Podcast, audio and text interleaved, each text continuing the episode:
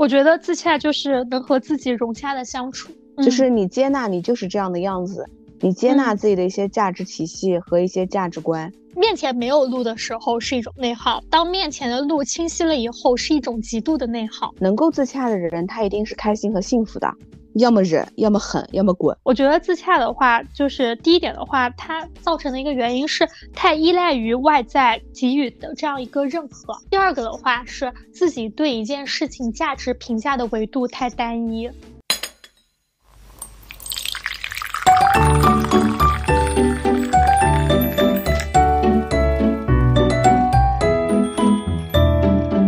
嗨，大家早上好。我是今天喝了一整天菊花陈皮麦冬茶的贝尔。Hello，大家早上好，我是今天喝了一杯浅烘榛果风味巴旦木拿铁的 Sarah。欢迎来到喝杯拿铁，今日美式。天呐，我们今天喝的这个东西名字都好难。对 对对，你怎么不好奇我今天怎么喝咖啡了？因为你今天不是出门了吗？哦，对，因为今天那个早上等我儿子比赛。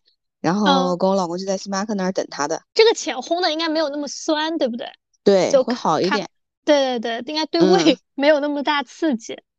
对胃应该跟浓度什么相相关吧？啊，我不太懂哎。这个是烘 焙的那个方式。哦，但我有时候喝那种生烘的话，我会觉得就是就是对胃的刺激会有点大，特别是我以前喝美式的时候。哦，就是我觉得深烘和中烘，就 Teams 的那种深烘和中烘，我还是能感觉到就是不一样的感觉。对我感觉 Teams 因为感觉不是那么好喝，你感觉呢？我只喝美式。哦，啊，对，主要美式配那个贝果就觉得还好。对，我觉得他们家的贝果还可以。今天我们录的时候是在一个周末的晚上，我今天真的是一整天都没有下楼，刚刚还运动了一下，就是感觉想通过。运动来改变这个自己摆烂的一个周末，对，然后通过主动行动，对吧？嗯，对，去改改变这种被动的一个现状。那今天我们主要来聊一个什么样的话题呢？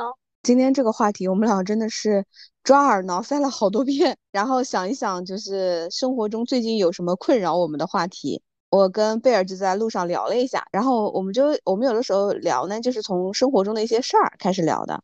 然后这个起因呢，我先说一个哈，嗯，就是嗯，在昨天周末的时候，正好一个以前的一个下属，就是打电话说想跟我请教一个事儿，就是说因为他们公司就是呃，首先他也是现在做人事工作的啊，嗯，然后他们大概的一个情况就是小组里面有这么几个人，但是其实上面呢就是是没有一个部门经理的，因为各方面公司的组织架构的一个问题吧。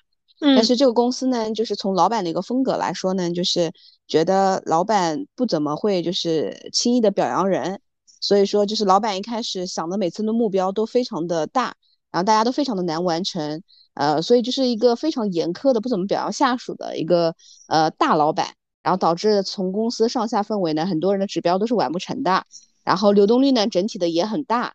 本身做招聘工作呢，他们有一项考核，也就是说人关于人在岗到岗的一个时间嘛，对吧？嗯，对，所以反正就是整体的一个氛围呢也比较的压抑。那即使在这样一个就是让我感觉到一个非常破乱的一个环境当中，在昨天他们可能开会了，开会了之后呢，呃，他的这个部门的就是分管他们这块的领导呢，让他来就是想一个方案，就是说，哎，可能比如说给你做一个小组长这种，对吧？然后你来写这样一个方案，然后怎么样去立的这样一个团队，这样子的感觉啊。然后我的这个前同事呢，他可能就会觉得是说，就想找我聊一聊，就是在这样的一个情况下，到底要不要去争取这样的机会，对吧？嗯。如果是要争取呢，又会觉得就是感觉就是这个环境已经破乱不堪了，在这种环境下我去争取有个什么意义呢？啊，是的，争取回来又能怎么样呢？整个感觉吧。我就会觉得，反正在聊的过程当中吧，在在他前面描述的时候，其实你知道，一个人在描述一个事情的时候，嗯，他已经带有他的一定的情绪和判断在上面了。在一个人描述的时候，你就能感觉到他的立场了。其实是的，并且 Sarah 今天下午在跟我讲这个案例的时候，我当时我就说，他肯定是想要去做这件事情，所以他才来去寻求，比如说你的一个建议。但是呢，他又希望说。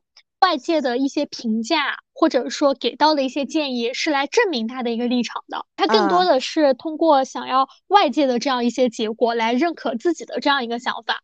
对，然后另外一方面呢，可能也想听一听，就是说呃，我想努力，但你告诉我这样努力有没有意义呢？对，是的，就这个价值需要别人去赋予。然后我在听的整个过程当中啊，说实话，因为本身就是这个礼拜生病嘛，嗓子也没怎么恢复，而且其实，在那个电话之后，我还有个非常重要的电话要打，所以我当时其实是本来是保留一部分的这个叫什么嗓子的，对，所以其实当时我在听的时候，我就会略微有一点点的不耐烦。这个不耐烦的点呢，是在于我会觉得可能这个跟我自己的一些人生观可能会有关系啊。我就会觉得你想做一件事儿，你就做呗，对吧？你想那么多干嘛呢？有一点点的拧巴。嗯，当时我的感觉就是，呃，我会觉得就是那，所以我我也就反正也是按照我自己的思路嘛，我就会觉得，那首先就是这个职场上的这个发展是你想要的嘛，对吧？嗯，就是嗯，其实我就觉得，如果是你想要的，你现在在目前的这个公司，呃，你觉得你还有其他更好的选择吗？对吧？嗯，就是我们经常以前啊，我记得。我那会儿可能刚毕业没多久的时候，我们经常说，要么忍，要么狠，要么滚，对吧？其实我就会觉得，就是我们要做的不就是一个当机立断，你去判断一下你现在这个情况，因为他去那个公司其实也就一年不到嘛，嗯，你现在第一个你还你还要换工作嘛，对吧？如果要换的话，其实会有点跳的，而且我说实话，我觉得哪儿哪儿都会有这样的问题。对吧？每个公司就是他会觉得啊，那这个老板就是这么烂，对吧？要求这么高什么的。其实我觉得每个公司都会有大家觉得不好的老板，就是其实就是看你能不能搞得定。所以我就会觉得，嗯，就是当时会让我觉得，嗯，有一点点的乱。其实人，我觉得情绪乱也很正常，因为有的时候我们会深陷其中嘛。那我就会觉得你的出路，其实我每次捋事情的出路就是你弄清楚自己想要什么嘛。嗯。对吧？你想清楚自己的要什么。如果你觉得，呃，你在这儿你是要你你真的是要求发展的，对吧？那你就把当下这个事情，那它是你可能唯一能够去抓住、能够去往上晋升的，那你就努力的去做嘛。你就从可能就让你完成的这个呃眼前的一个报告去去写起来。然后呢，因为他这个报告里面呢会涉及到他们小组里面有一些人呢是资深的啊，有一些人呢是老员工，有一些人呢又是从。之前呢，可能部门经理啊，然后降职下来的，所以他在考虑这些点的时候呢，又会考虑到是说啊，还有这种这么复杂，哎，对，就是他又会考虑到是说，哎，如果我说我要去带这个团队了，那会不会就伤害到别人的一些情感啊，对吧？啊，或者是说，那如果我不去理他们俩，那他们俩会不会抱团呢之类的？然后我就会觉得，那这些要素是你在考虑目的的时候你必要考虑的一个要素，但是你考虑完了之后，你得想的是。呃，解决方案，对吧？是的啊，我就会觉得啊，一团乱麻。但是我捋完了之后呢，啊，他会觉得啊，我知道我自己要什么了，那我就去努力。那我同时也给到他一个建议呢，就是说，我们有的时候遇到短期的问题，先解决短期的问题，但同时也要从短期的问题当中去捋一捋。就是比如说，哎，他会发现自己有有有，就是对于向上管理这个事儿，对于他来说是难的。那我觉得你就不妨把这个事儿定成你二零二四年在职场上要去突破的一个技能吧。对，是的，对吧？嗯，所以我就我们当时就跟贝尔说聊了这个事儿嘛，所以我们就当时想说的一个点就是说，哎，其实其实别说别人了，就是我们每个人其实也都会有，就是在职场上可能会比觉得比较矛盾啊，比较呃无语啊这方面的时刻嘛。就我们说，所以人可能需要自洽吧。对，所以我们今天主要是想聊一聊我们如何在职场中自洽，呃，生活中也可以吧，其实。对，因为其实自洽它是一个比较大范围的这样子的一个词语嘛，对吧？并且它也是前几年的这样一个热词。对。对，那我们今天可能聊的案例的话呢，嗯，就是更多的是聚焦于我们的生活和职场这一块儿。你刚刚讲的这个案例呢，有两个小点，正好也让我想到了我生活中的两个案例。第一个的话，就是说有点可能有点既要又要，就想要又有点害怕这种纠结的这样一个情绪啊。对，我我周围也有一个特别典型的一个案例，他是我一个朋友，然后他现他主要是做那个就是文化这一块的。文化产业这一块的，然后其实这一块的话呢，就是因为现在自媒体也很火嘛，那你做这一块的话，其实会有点烧钱的。哦，啊，对，所以你要你要依托于有资金平台的这样一些地方去做这样一个事情。然后，然后他最近遇到的一个事情就是，大家都面临着在写二零二四年的开年计划，对吧？嗯。那 leader 可能是一个有点上了年纪的女性，就比较中规中矩的那样子的一个情况。但你想，年轻人嘛，多多少少都会有一些自己的想法，所以他们俩就会有一些工作理念上的这样一个不碰撞。嗯，对。然后在写二四年计划的时候，他整个人就很纠结，他就会觉 得做我自己还是做老板的所好。对，然后我就跟他讲，我说那现在其实这个风口其实还是蛮蛮新的嘛，对吧？嗯，你其实不愁找不到工作，嗯啊，准确的来说，那然后他就会讲说，那那其实因为现在这个平台，它它可能资金会比较好，他的一些想法其实包括一些道具啊什么的，是需要有预算的，然后你才能够去实现，对吧？嗯，然后我说那这个想法就很简单，就是你刚刚讲的，要么我换掉它。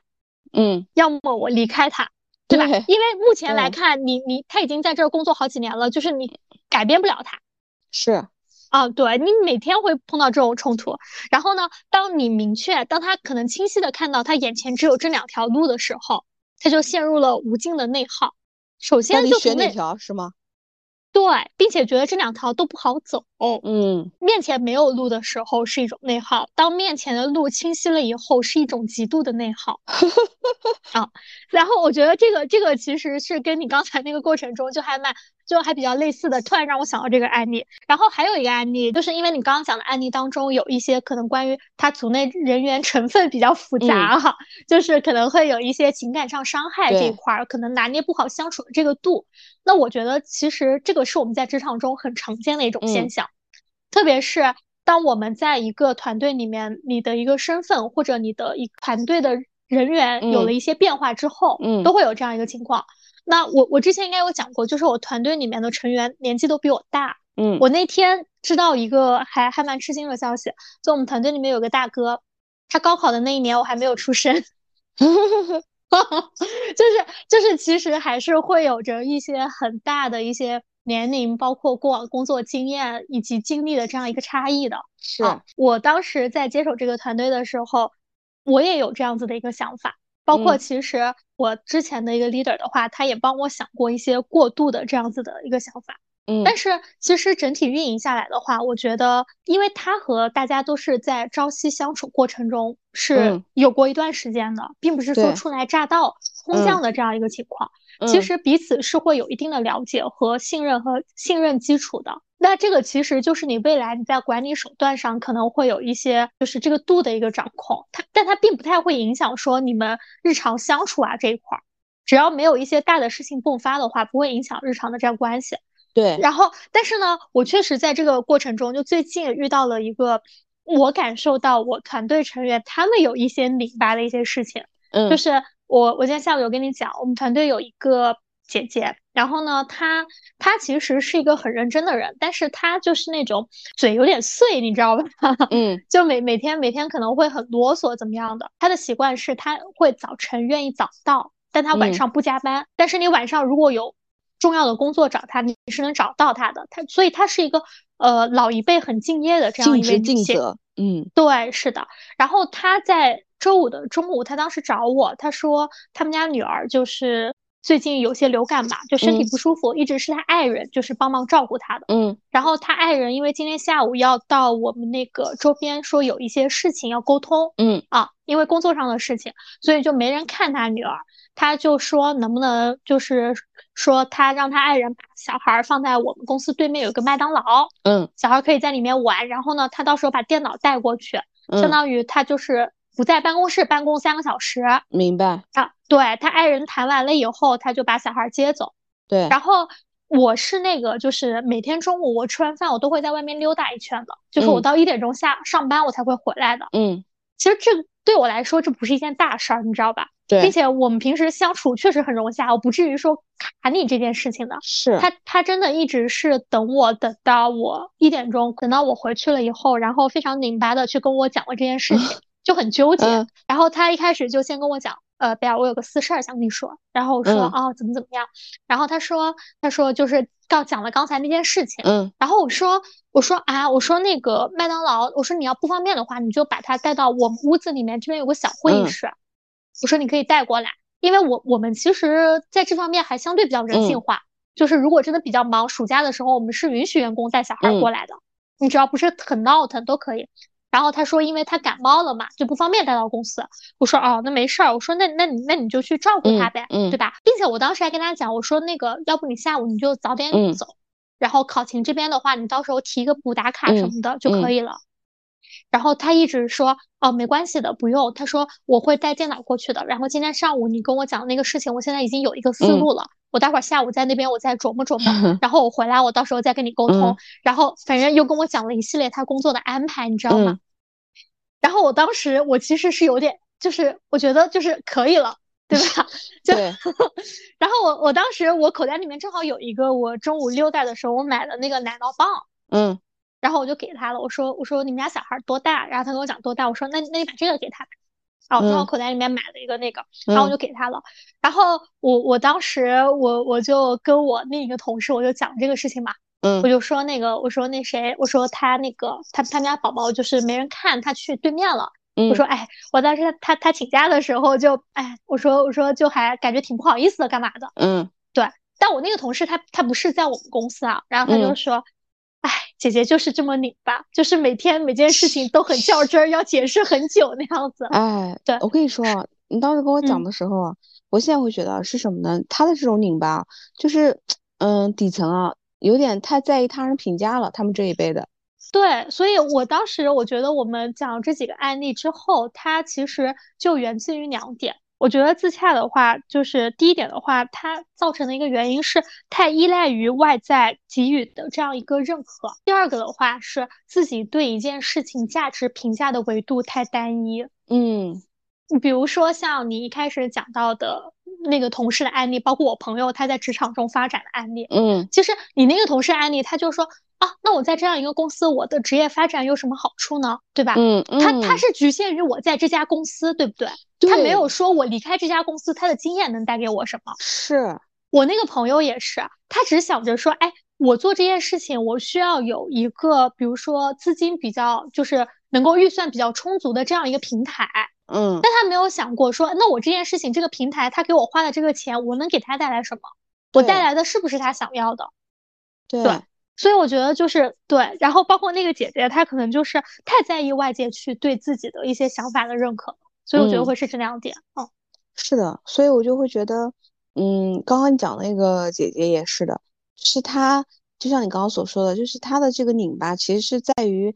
嗯，她要不断的去证明给到别人看，就是我，你刚前面其实下午讲的时候，我就感觉跟我妈妈有点像，就是我一定要，比如说给到别人证明啊，我是一个非常尽职尽责的一个人。我我能明显的感觉到他在生活中会树立很多标签，哎，对，就人设或者对吧？然后如果当你对他的这样一些标签表达出一些不一样，他就会一直给你解释。然后一开始我在生活中一直是这样子，但后来的话就是。我说好，你说的都对，我就我就不去再去解释这些东西了，因为你会觉得这件事情说不准的。嗯，包括比如说这两天，因为南京还好，但是这两天不是有雾嘛，就还是有点凉。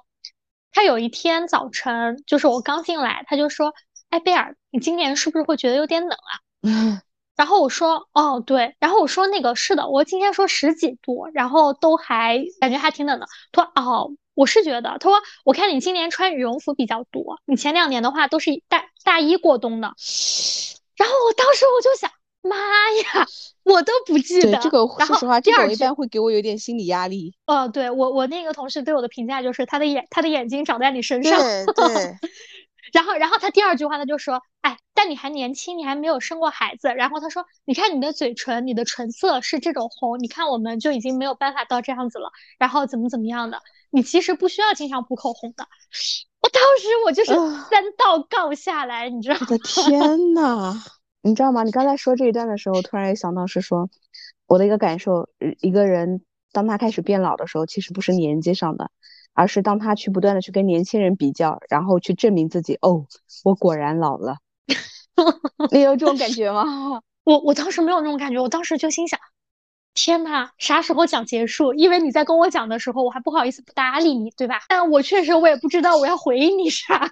所以，所以这个就是我们今天想讲为什么讲自洽呢？不知道你你是怎么理解自洽这个词？我觉得自洽就是能和自己融洽的相处。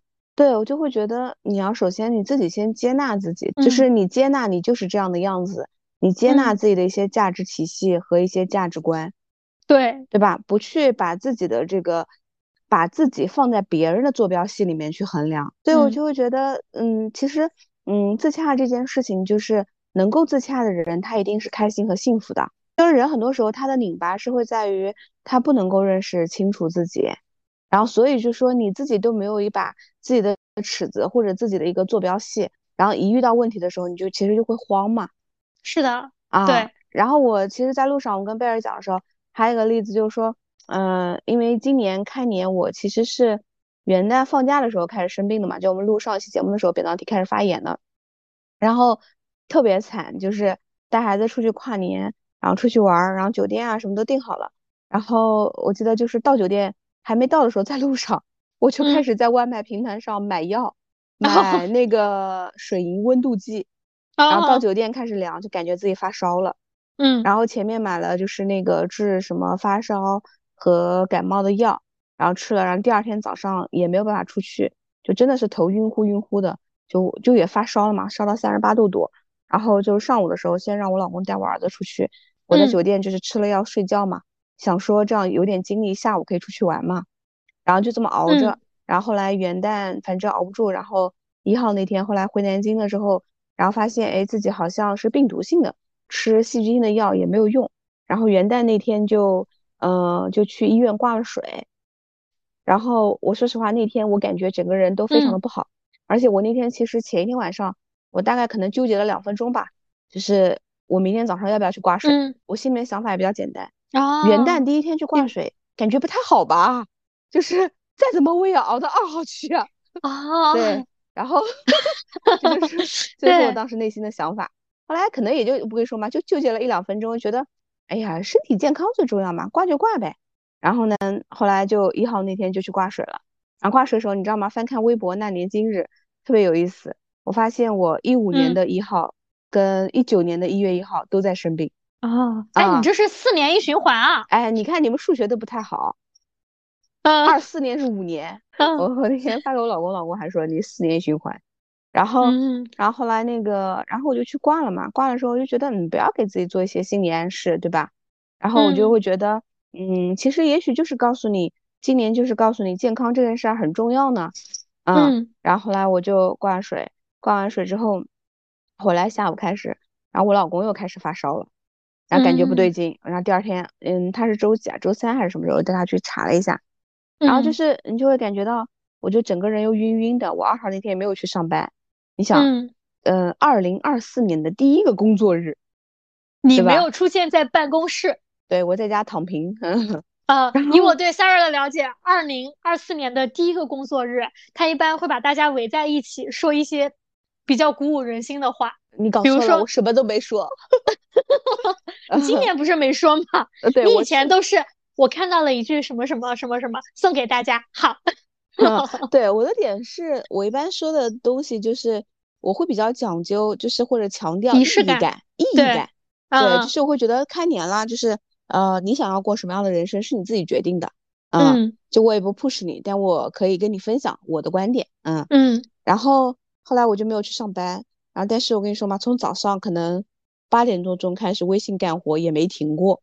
嗯，因为我跟你说，我那天还跟我老公讲，我掐指一算，我知道我二号那天有一个逃不过的客户要找我的一件事儿。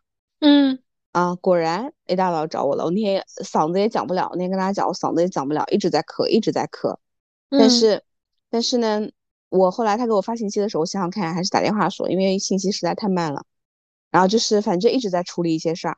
然后，嗯，就一直这么，然后三号去上班了。上班的时候，因为想着说自己是病毒性的嘛，然后呃，虽然我不是甲流或乙流啊，但至少是病毒性的，我觉得我还是把口罩戴着吧，不能传染给同事。然后后来就也是感觉整个人晕晕沉沉的。三号那天，我还有一个候选人从上海过来，就是到面嘛，嗯，然后我中午还去见了他，所以就是三号那天感觉还有个什么事儿了，哎呀，反正就是整个人感觉乱成一锅粥。然后到四号也没怎么恢复。然后你想一下，我回家真的不夸张，嗯，我们可能全家十点多钟就睡觉了。天呐，然后你想一下，就是我桌子上摆着二零二四年的日程本，然后对，然后我电脑里就是新的这个计划才可能写了一半，还有一些细节还没有弄，但是那几天我就是没有弄，我就是在那儿摆烂，什么都没干，然后可能唯一稍微干的是。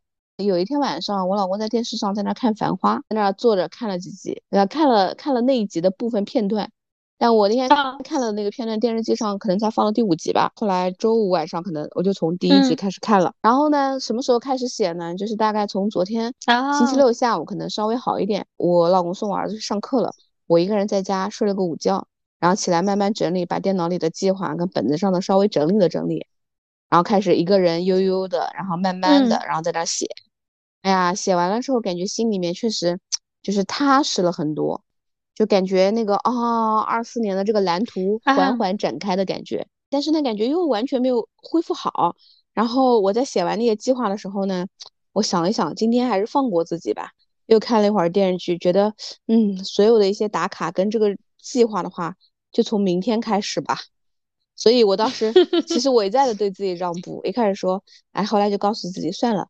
我的二零二四就从一月七号开始吧，哈哈哈你看是的，是不是就是从今天开始？对，是不是一个就是非常逐步自洽的过程？对对对对对，非常融洽的接纳自己的一个过程。你刚刚讲你那个跨年那个事儿，我有一个跟你类似的事情。嗯，就你还记得十二月三十一号那一天，你给我发微信说你嗓子怎么怎么样了？然后我说我闺蜜也是。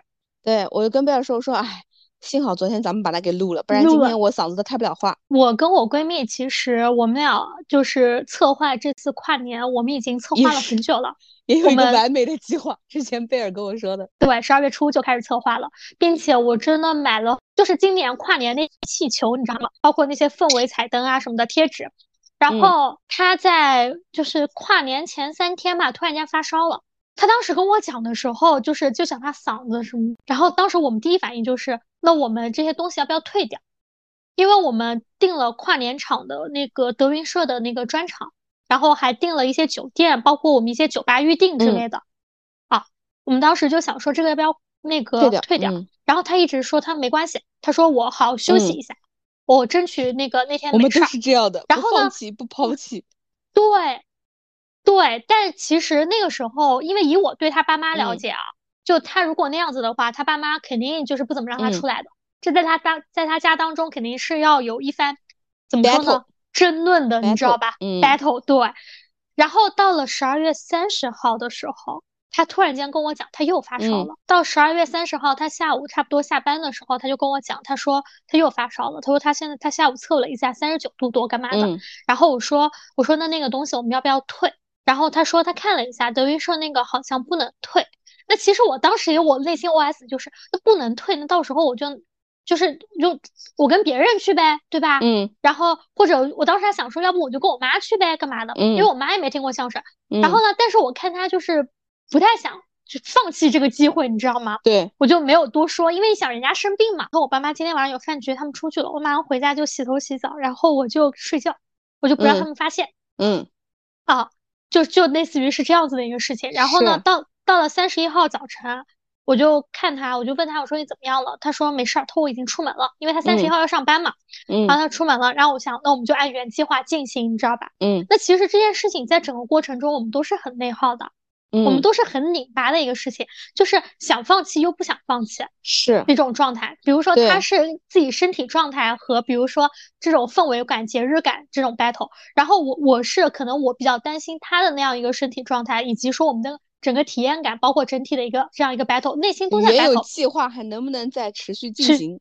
对，然后然后就导致于后来就是我其实我整个三十一号我整个人状态都不好。呃，其实我三十号他跟我讲完以后，我就感觉我整个人状态就不是很好，就就没有那么兴奋的期待，对吧？对。然后我前一天晚上看《繁花》，看到了凌晨四点。我的天呐。然后，所以我三十一号整个人状态也不是很好，不是很好。但我下午还是出门了。然后，包括我下午去找他，我找他，按照我们俩的计划，就是刚开始我们要从他公司去我们预定的那个酒店，从他公司到我们预定的酒店走路十五分钟。你知道那十五分钟，我感觉他随时都要倒，你知道吗？我整个人真的就是很战战兢兢，并且我们俩还带了很多道具，我还提着一些道具干嘛的。嗯，然后他就跟我说，他说没事儿，他说我现在就是没涂口红，他说到时候我擦点口红就好了。我简直就是无脸。然后呢，我说那吃什么？他说他不不想吃。然后我说那这样吧，我说那我们直接点外卖到酒店吧，嗯，对吧？嗯。然后我们在酒店吃完了，我们再去那边。吃完饭的时候，就他还好一点，就等于说，因为我们订的还是那有沙发可以躺着的，嗯，你就会发现他躺在那像个林黛玉似的，还不时的伴着一点咳嗽，嗯。哎呀，天呐！我跟你说，那相声是挺好玩的，但是就整个人状态很不好。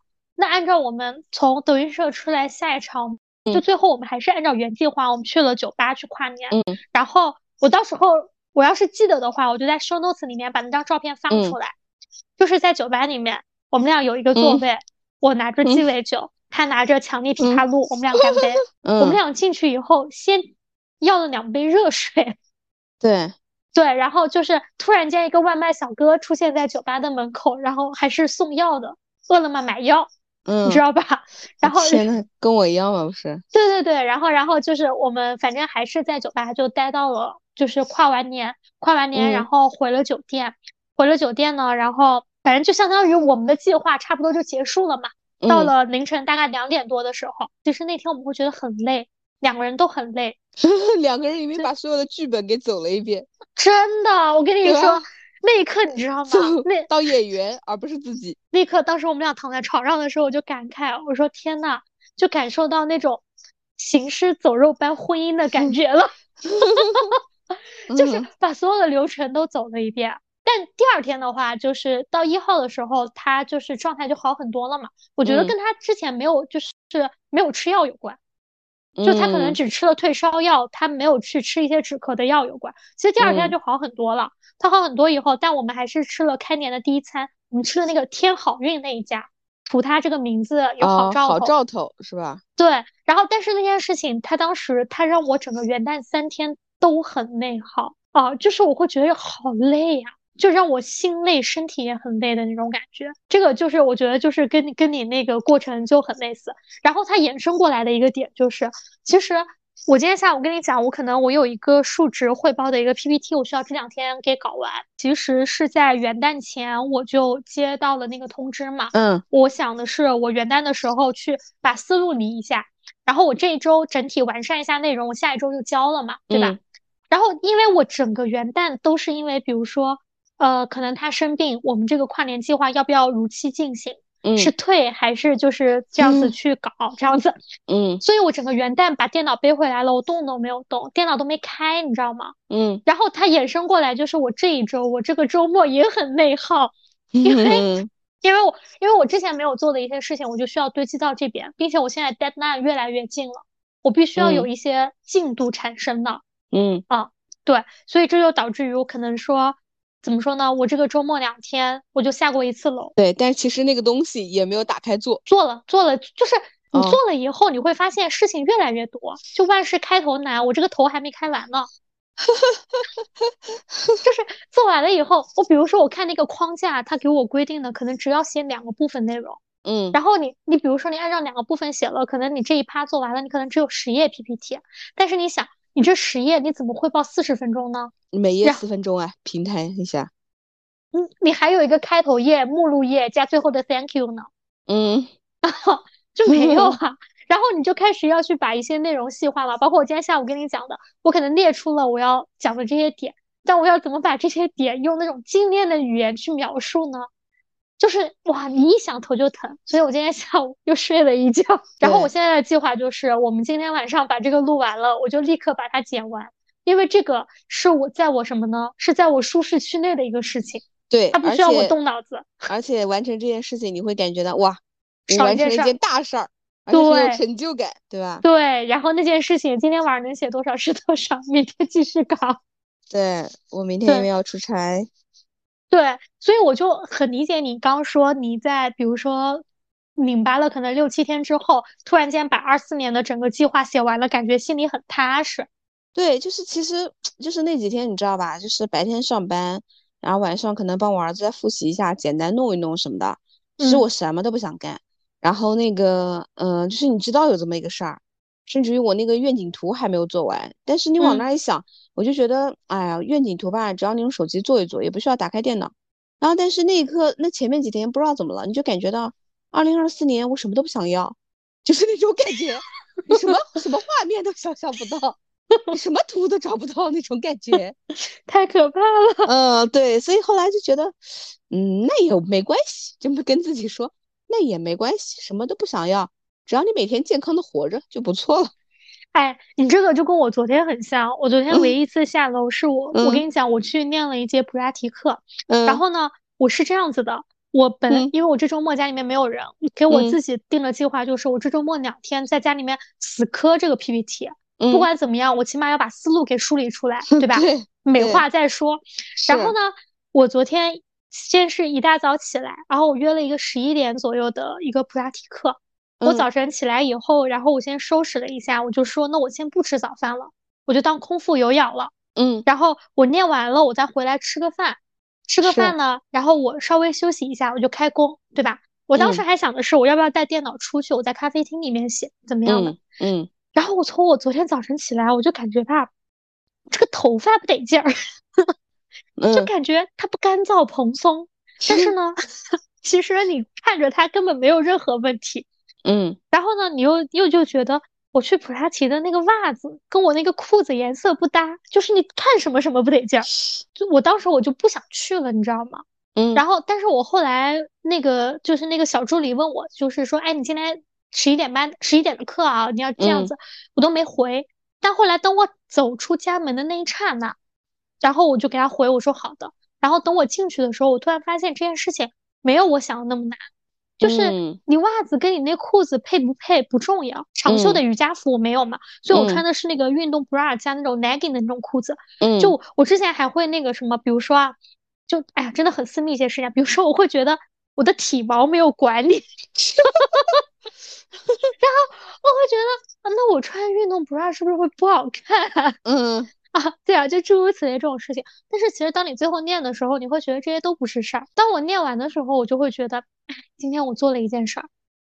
是我当时下午我就想，我说，我说那这样，我洗个头，我洗个澡，就整个人状态好一点。我说那到时候我再去做这个 PPT 干嘛的？嗯。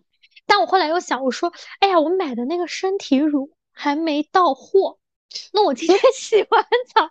我没有身体乳，我还开着电热毯，我身上就会很干，你知道吗？就是找各种借口，主要就是不想开开电脑嘛，这不就是最后嘛？后来就是还去盒马买了一瓶，后来就是洗完澡、洗完头、吹完了，还做了面膜，做了全套 SPA，你知道吧？自己在家，然后搞了一个很舒适的环境，终于在晚上九点钟打开了电脑。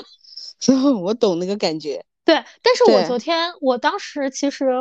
就相当于你真的很静下心去做了三个小时，但我三个小时虽然只梳理出了可能我要说的一些东西，就把我要说的一些东西梳理成了一个 Word 文稿。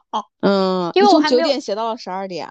嗯，三个小时。你挺厉害的，我一般晚上九点钟我就写不出来东西了。因为我下午睡觉了呀，早上睡到十点钟，下午又睡了一觉，就磨磨蹭蹭，基本上没怎么做事儿。然后当时我就感觉。我当时快十二点，我关电脑，我又去看了《繁花》最新更新的两集嘛。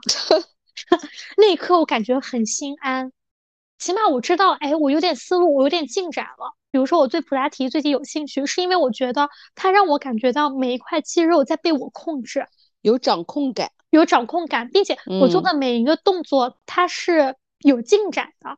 嗯，哎，它是能够给我感觉说，哎，我这个地方收缩了。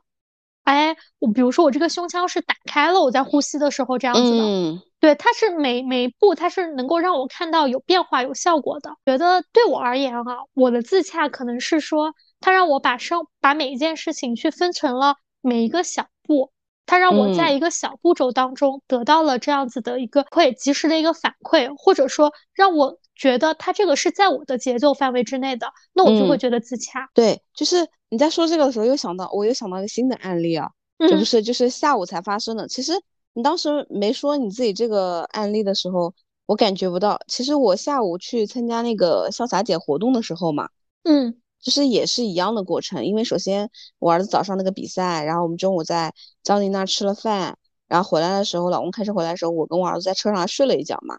嗯。然后等我们弄完，其实回来都已经一点多钟了。然后呢，一点多钟，我想，明天早上出差呀。我今天早上本来应该是今天早上洗头发的。然后呢，今天早上因为早上出门，他八点钟比赛，我们七点多一点就要出门了。然后早上也没有洗头发。然后我想，哎，那我这样子待会儿去参加活动也不太好吧。后来我想，那我干脆先去把头发洗了吧，这样明天早上一大早出差也不用洗头发了。